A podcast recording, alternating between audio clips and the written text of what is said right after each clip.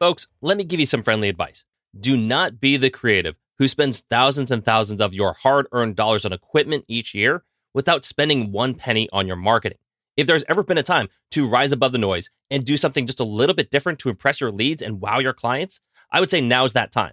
And my favorite way to do that is by leveraging print promotion using the photography that I am the most proud of. So, our amazing friends at Bay Photo Lab have almost every product that you can think of, from magazines to photo books to promo cards that you can leave behind. And listen, if you just want something to dazzle your office or living space at home with, well, they have options for that too. You can get prints and wall displays from basically every style, from canvas to metal to acrylic. And the best part is you can get 25% off your first time order just by going to bayphoto.com, signing up today. They ship everywhere in the world, folks, and all their products look incredible. So do yourself a favor, start leaving an impact, whether it's for your personal memories at home or for your professional marketing at work. Bay Photo Lab, designed by photographers for photographers.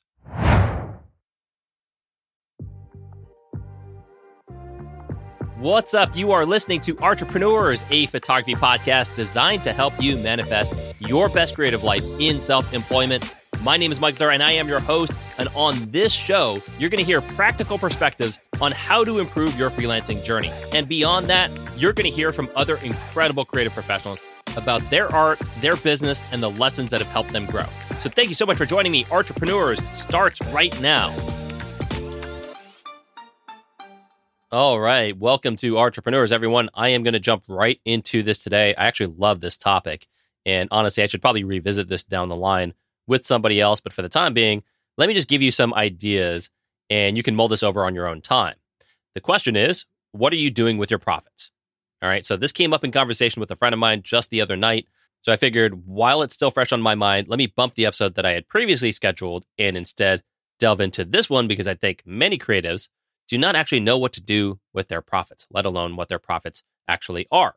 Now, I will say this I don't actually care what you do with them. Quite honestly, this is a decision that should be made by you and your team, meaning the people who are dependent on your business, such as your spouses, your kids, your business partners, you know, your cats, your dogs, your goldfish, whatever. But you need to be leading that conversation because your family does not know the inner workings of your business. They aren't aware of how much profit you've made this quarter, this year, and what percentage that profit is from your revenue. Now, as much as I'd love to go down that rabbit hole of profit allocation, that is going to be pushed aside for another episode. I do think that's important, but I want to stay on track in terms of what to do with your profits. And then we're going to postpone the talk about how to determine your overall profit percentage for another day. So I'm going to make it very simple. Let's just put out a common number of, let's say, 10% profit to make the math really easy. Just an example. That means every paycheck, you're setting aside 10% of the revenue to a profit account. So let's say you collect a $2,000 paycheck, that becomes $200 that goes to your profit. And the remaining 1800 you're divvying up between taxes, expenses, and take home pay. Okay. So when you do this consistently, when you do this method, you build a little profit piggy bank, as I like to call it. And so let's just say by the end of the year, you decide to put that profit to use, although you can certainly do this at the mid year point or each quarter if you so choose. Your call. But the question becomes what should I focus that money towards? So if you haven't thought of this before, don't sweat it. I never did either until I started reading books on the concept. So let's walk through a handful of key areas to consider. And like I said, I don't really care where you put it. You could load all of it into one category. You could split it up amongst several categories, your choice, your authority. But let's get into it. This is not at all in order of importance. I literally just threw together five categories really quickly that I felt were relevant that were important, but not necessarily more important than any other. So, without further ado, let's think about where to put your profits to work. Number one, back into your business. And there's a little nuance that I would throw in here. It is not to just manage your business, but to grow your business. Okay. That's the key point of emphasis that I'd like to put out there for you, at least for me. Using it to run your website is fine, but improving your website would be ideal. Okay. So think about expansion, think about growth, think about new and improved, not just the status quo. So if you have the funds, maybe go for a custom site or hire a website designer to help you maximize your reach. You know, I've talked to SEO strategists before. I'm hopefully going to bring someone on and discuss this in, in depth. But it's not snake oil that they're selling. It really does work. The problem is most photographers, particularly in the fields that I grew up in, in sports and journalism or whatever, focus way more on pretty pictures than they do the actual marketing of their site. And I fully include myself in the same conversation. So I am super guilty of being passive on my side as well. But I'm saying using profits to overhaul the strategy and the execution of your site is one way to grow your business. Now, outside of that, think about other forms of marketing that you have yet to put into place. Maybe it's paid advertising. Maybe it is direct mail. Maybe it's content marketing, like creating YouTube videos or doing a podcast to get your name out there. All of these things cost money. And if it's high on your priority list, then start nesting away your profits towards these goals. And lastly, in terms of business, think about what investments can save you time and energy and applying your profits to that, right? What can you outsource that you are either slow at or even better, terrible at, right? Like if you're a terrible bookkeeper and you have profits to work with, maybe hire a bookkeeper. And if you've been absolutely swamped jumping from shoot to shoot to shoot with no time to edit, consider using that profit to outsource your culling or editing. Maybe your social media is getting no results in your marketing, but you want to leverage it anyways. So consider outsourcing that service or hiring other creatives to help you with content that is fresher and maybe puts you in front of the camera more often to build your brand. You know, but be intentional with your profits. If you ever want to get to a place where one day your business runs more efficiently and you want to provide higher end services, I think it starts with intentionality. Okay. I think the best creatives that come to mind don't get there on talent alone. They're intentional with their moves from their target demographics, they're very intentional with, to the copy on their site, they're very intentional with, to the branding on their social, and yes, to the places they put their money. Be intentional. All right. Where to put your profits? Number two, back into your art. Okay, so this builds off the last one, but it's more of an emphasis on the creative aspect. Okay. Obviously, you can buy new gear, better lights, lenses, cameras that will take your imagery to another level. There's nothing wrong with that. And I think if you don't have many other responsibilities that need tending to, it's probably a great option. So some might see this as investing back into their business. And yes, there's a little bit of crossover on that. But I put this into its own category because I wanted to separate the value return that they bring back, right? I think when you invest into business, the way that I see it, you can measure the return at a greater level of accuracy, right? You know what is working and what isn't. I can track if my new site is driving more views. But with new gear, it's more of a feeling as opposed to analytics. I have no idea if I'm creating a better client experience because my gear is upgraded, but it's certainly important to do when the time is right. Now, I would say I particularly like investing into tools that actually change the way that you see and work in the field. All right. So, for example, going from an f4 zoom lens to an f2.8 zoom lens doesn't necessarily do that for me because I'm going to shoot it the same way. But going from a zoom lens to a prime lens, that I would consider because it forces me not to rely on the safety net of a zoom. I move in, I move out with my feet. I think about framing a little bit more intentionally. There's that word again, right? Before I take the shot.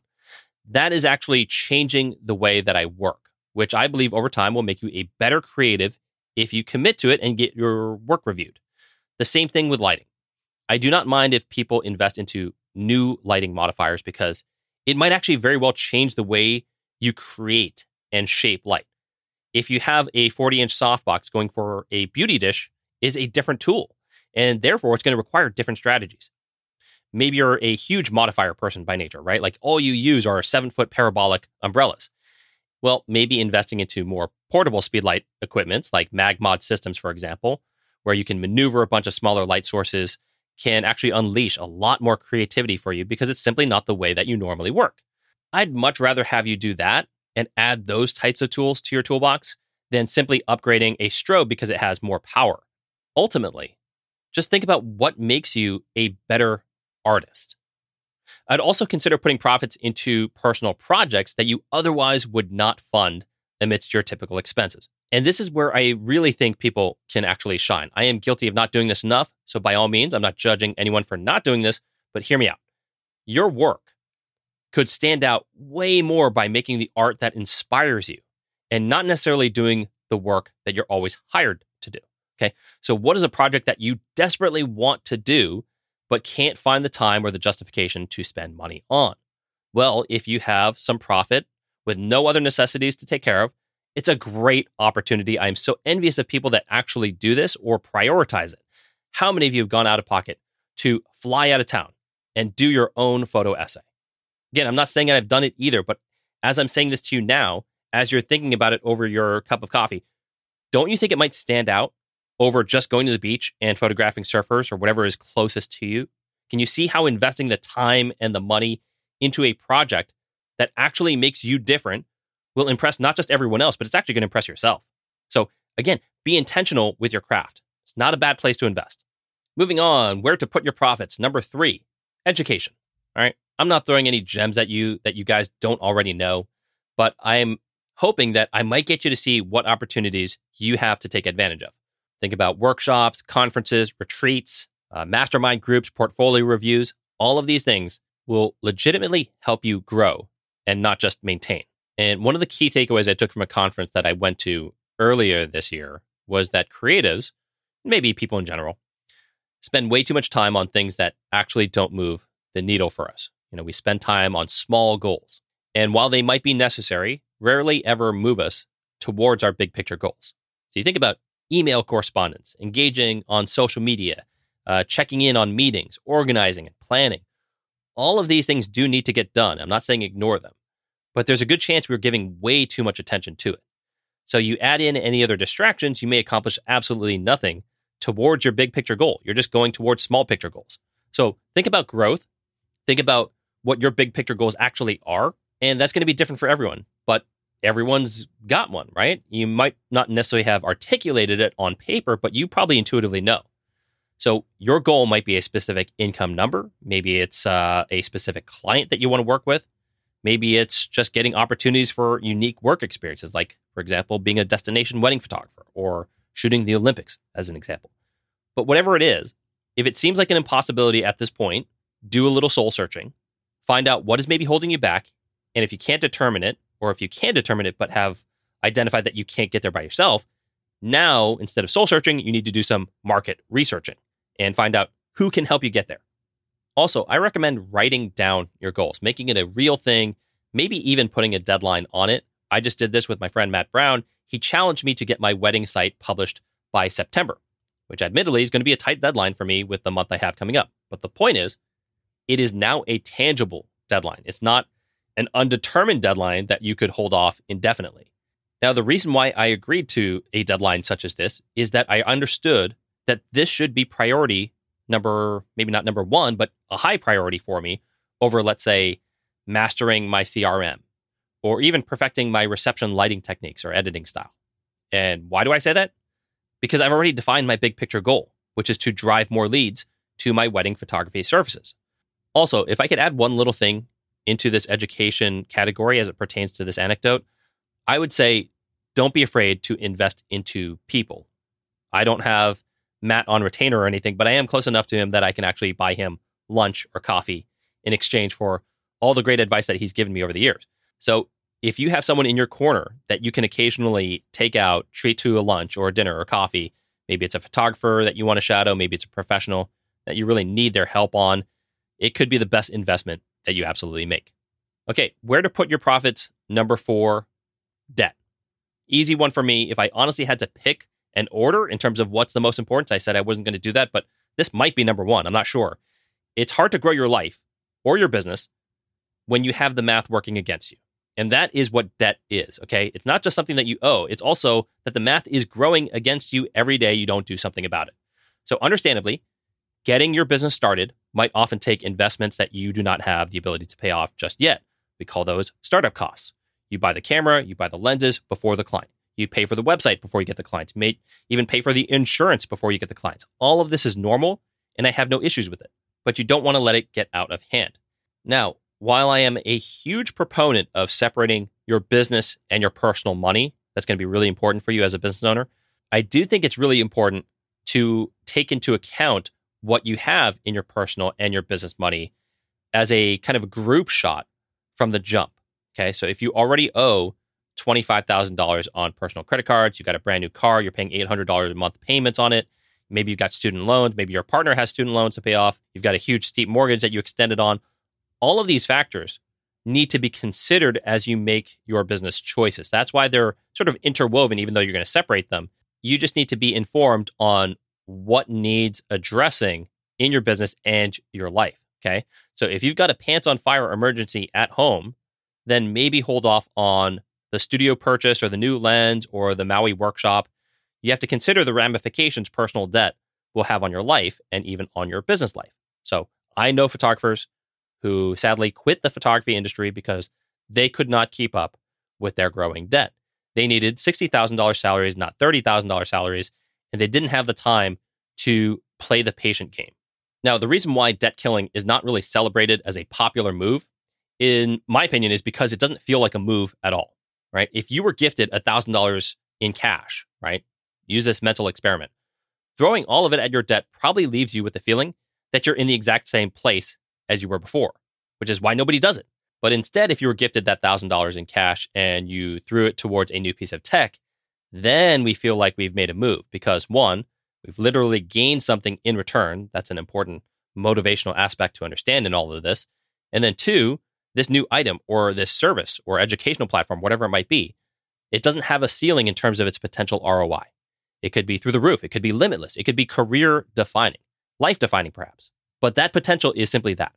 And it's important to recognize that just because the potential is there does not negate that it is also an unknown. You may actually get zero ROI. That's the part that nobody explains. Yes, you could change your life with one workshop. You could change your business with one new computer or camera, but it could also be no different. So I would say intelligent and intentional debt killing, though it does not feel like it, is going to guarantee you an ROI. Now, I was very careful to say intelligent and intentional debt killing. Okay. That's super important to understand because if you just throw $1,000 at your debt today, but don't do it the next month or the month after that, then yeah, you might as well just buy the new lens because that approach won't make any difference. It won't make a dent. You have to be strategic. You have to be aggressive with debt killing. It's really the only way. But if you do know how to, in my opinion, you're making a better investment than actual investing, in my opinion. You know, you pay down a credit card bill with 25% APR. That's that's a better return than your 401k or your IRA right off the bat. So if you are guilty of seeing debt killing as pointless, I beg you to reshape your view on it. Okay, where to put your profits? Number 5, back into your pocket. Right? There's no law that states that your photography profits have to be reinvested back into your business. There's nothing wrong with paying yourself that added cash. In fact, you could argue that is where it should go, well before your business or your craft. After all, your life is more than just your business. Photography may be incredibly important to you, but so is your family, so is your health, so are all the other things that will create growth and prosperity for you outside of just photography. You know, I often talk with friends of my age who are so busy and they're so worn down by the responsibilities of being a a mother, a husband, a father, a wife, a son, a daughter, whatever it is, that they lose sight of who they are. And that's them saying this, by the way. That's not me actually saying that. It's hard. You know, when I was younger, I thought that finding a life partner would actually make things easier in life. And in so many ways, that is true. But in other ways, it adds more chaos for you to be responsible for, especially as you start to build a family. You know, you might double your income, but you might double your debt. You might gain more purpose in life, but you cut your personal time for yourself in half, maybe even more. You will grow as a person, but you'll also have your baggage highlighted when you have to share your time, your resources, your personal preferred lifestyle with another person or persons. And I say all of this to acknowledge that life is outstandingly beautiful and rewarding, but also insanely chaotic at the same time.